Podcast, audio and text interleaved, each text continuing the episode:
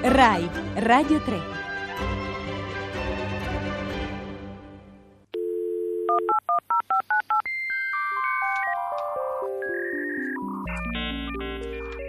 Io non ho paura. La parola di oggi è browser e per spiegarcela, eh, per farci capire eh, tutti eh, gli aspetti molto eh, interessanti che emergono ragionandoci sopra, eh, abbiamo eh, chiamato Federico Cella. Buongiorno. Buongiorno a voi e buongiorno agli ascoltatori. Federico Cella è un giornalista del Corriere della Sera e sul sito del Corriere, corriere.it, anima un blog molto seguito che si chiama proprio Vita Digitale. Allora 335 5634 296 per interagire eh, con noi. Federico Cella, eh, che cos'è, come si definisce intanto un browser? Beh, un browser è il software che dal 95 circa utilizziamo per navigare nel web e to browse ha vari significati, va dallo sfogliare, quindi sfogliare le pagine della rete, ma anche dare un'occhiata, anche brucare, che dà un po' l'idea di mangiucchiare quella all'interno del web, e quindi anche curiosare un browser è quindi il software che ci permette di, andare, di accedere diciamo, a enormi ricchezze fornite dal World Wide Web. E di curiosare un po' tutti negli, nei, ai quattro angoli di questo pianeta sterminato che appunto è diventata eh, la rete. Allora, eh, Federico Cella, quali sono i browser eh, più eh, usati? Per anni c'è stato, eh, appunto lei diceva dal 95 in poi, per anni c'è stato uno uh, strapotere, eh, come per molti aspetti relativi al software di Microsoft con Internet Explorer ma negli anni poi si è invece differenziato eh, molto eh, la, il panorama. Oggi quali sono eh, i browser più utilizzati? Sì, in realtà mi correggo subito perché il primo browser grafico è nato nel 94 mm. ed era il mitico Netscape Navigator che ha mantenuto diciamo, il dominio per diversi anni, poi si è conteso con, uh, con Explorer, Internet Explorer appunto come dicevi tu di Microsoft fino al 2007 quando è scomparso. Con la scomparsa di uh, Netscape Navigator, Internet Explorer di Microsoft è rimasto diciamo, un dominatore incontrastato a lungo anche per il discorso che poi è stato affrontato in Europa del monopolio, arrivando il browser già all'interno del sistema operativo Windows, la maggior parte degli utenti non avevano neanche l'idea di poter scegliere da, con altri programmi e quindi utilizzavano quello che si trovavano già installato. In realtà poi in Europa è stato imposto un ballot screen, cioè uno schermo di scelta per cui chi ha Windows deve poter scegliere inizialmente quale browser utilizzare per navigare. E poi anche diciamo, per performance e altri motivi negli ultimi anni si sono imposti altri browser come Firefox che è diciamo, l'unico open source e Chrome che invece è il software sviluppato da Google per la navigazione in rete. Questi sono i tre principali che, che assorbono, che sono ut- utilizzati quasi dal 90% degli utenti in rete, se non vado errato, Federico Cella. Ehm, che differenze eh, ci sono? Poi ne, mm, citiamo anche gli altri, perché se andate per esempio anche banalmente a vedere su Wikipedia scoprirete che di, di browser ce ne sono in realtà decine, ma appunto questi sono i, tre più uh, utilizzati e, mh, mm, e, ce ne sono almeno un altro uh, paio, Federico Cella, che eh, poi eh, citeremo. Però come si, eh, come si, fa a scegliere? Su, sulla base di quali elementi si sceglie eh, se adottare eh, un browser che significa poi scaricarlo diciamo, dalla rete o trovarlo preinstallato nel caso faccia parte di un sistema operativo, ma insomma ehm, nel caso di, di, di, eh, per esempio di Firefox o di Chrome si scarica appunto liberamente dalla rete. Però eh, perché devo decidere per l'uno o per l'altro? Sulla base di quali considerazioni? Ma le considerazioni sono uh, fondamentalmente eh, le motivazioni di utilizzo per cui si naviga in rete e diciamo anche un po' la propria esperienza di utilizzo uh, dell'informatica. E, um, I browser tendono ultimamente nel, nelle ultime release che sono di quest'anno, per release intendiamo le ultime versioni, a convergere, cioè ad assomigliarsi l'uno all'altro. Mantengono però delle caratteristiche. Explorer, che è appunto quello di Microsoft, come stavamo dicendo, è senz'altro il più completo e anche quello che ha un maggiore grado di compatibilità con i vari siti internet.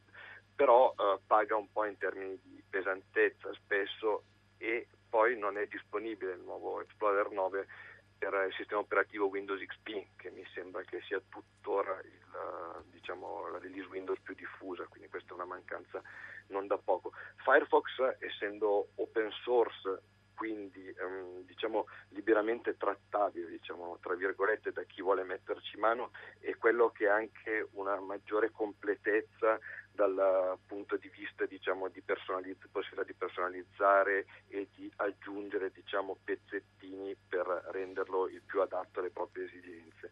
Chrome di Google è verosimilmente il più semplice e eh, il più veloce anche se non è sempre completamente compatibile con i siti internet o magari anche con qualche sistema operativo. E, ehm, lo dicevamo appunto, ci stanno scrivendo al 335 5634 296 molti ascoltatori, uno sottolineando che appunto eh, tra, eh, nel novero di quelli che abbiamo citato manca, come dicevamo ne avremmo parlato, manca Opera importantissimo eh, su Linux che è un altro eh, degli altri e poi c'è il Safari che è quello utilizzato eh, da Apple. Ehm, che specificità hanno questi altri due, ehm, questi altri due browser Federico Cella? Opera è un fenomeno straordinario, è un software nato in Norvegia, nato nel 95 e quindi 16 anni fa e praticamente in 16 anni non ha mai né guadagnato né perso il proprio numero di affezionati che sono sempre intorno all'1-2% del totale eh, del mercato. Ed è anche questo sì, un browser che nasce in ambiente Linux però in realtà poi può essere installabile sia su Windows sia su macOS sul sistema operativo dei computer Macintosh. Ed è un browser molto eh, potente e molto stabile. Richiede forse un po' diciamo di dire, di conoscenze in più per poter essere utilizzato al pieno della, della sua potenza. E poi mm, come dicevi giustamente tu, c'è Safari che è il browser eh, per navigare in, in, rete nato in ambiente Apple che è sempre rimasto in ambiente Apple e adesso però ha conosciuto una nuova primavera proprio perché essendo montato sui fenomeni del momento e degli ultimi anni come iPhone e iPad per quanto riguarda la navigazione mobile è arrivato a conquistare il 60% del mercato, per cui ha avuto un rilancio eh, pazzesco da questo punto di vista. Ecco, ci sono tanti altri aspetti da uh, trattare, però abbiamo soltanto eh, un paio di minuti eh, scarsi, Federico Cella. Allora, ehm, ragioniamo su un aspetto che è quello della sicurezza dei dati, perché ehm, eh, quando vengono rilasciate le nuove versioni di questi motori di ricerca si insiste molto sulla eh, sicurezza dei propri dati, dell'utente che sta usando il browser che però si eh, articola in, in, due piani, cioè la, la protezione diciamo, della nostra sicurezza nel momento in cui visitiamo eh, i siti e i siti possono in qualche maniera, se possono identificarci, e poi però anche i nostri dati di navigazione che eh, possono venire visti, analizzati eh, dai, ehm, appunto dai produttori dei eh, browser. Eh, com'è la questione qui? La questione è, è, complessa gli aspetti appunto sono due e anche, e anche, altri, ma questi due sono senz'altro i principali. Quando noi navighiamo in rete eh, facciamo un po' come pollicino, lasciamo involontariamente delle bricioline di noi eh, in giro nei siti eh, che visitiamo e eh, queste bricioline possono essere raccolte sia da chi tra virgolette autorizzato, nel senso che è colui che ci fornisce il browser e noi quindi utilizzandolo gli diamo in un certo senso possibilità di analizzarci in modo legale, sia chi invece eh, magari è malintenzionato e vuole utilizzare delle tracce che noi lasciamo involontariamente per poter diciamo, danneggiare la nostra privacy o, o peggio. È ovvio quindi che ogni nuovo diciamo, software per navigare che viene eh, rilasciato tende a essere sempre più eh, stretto e attento alla no, protezione dei nostri dati.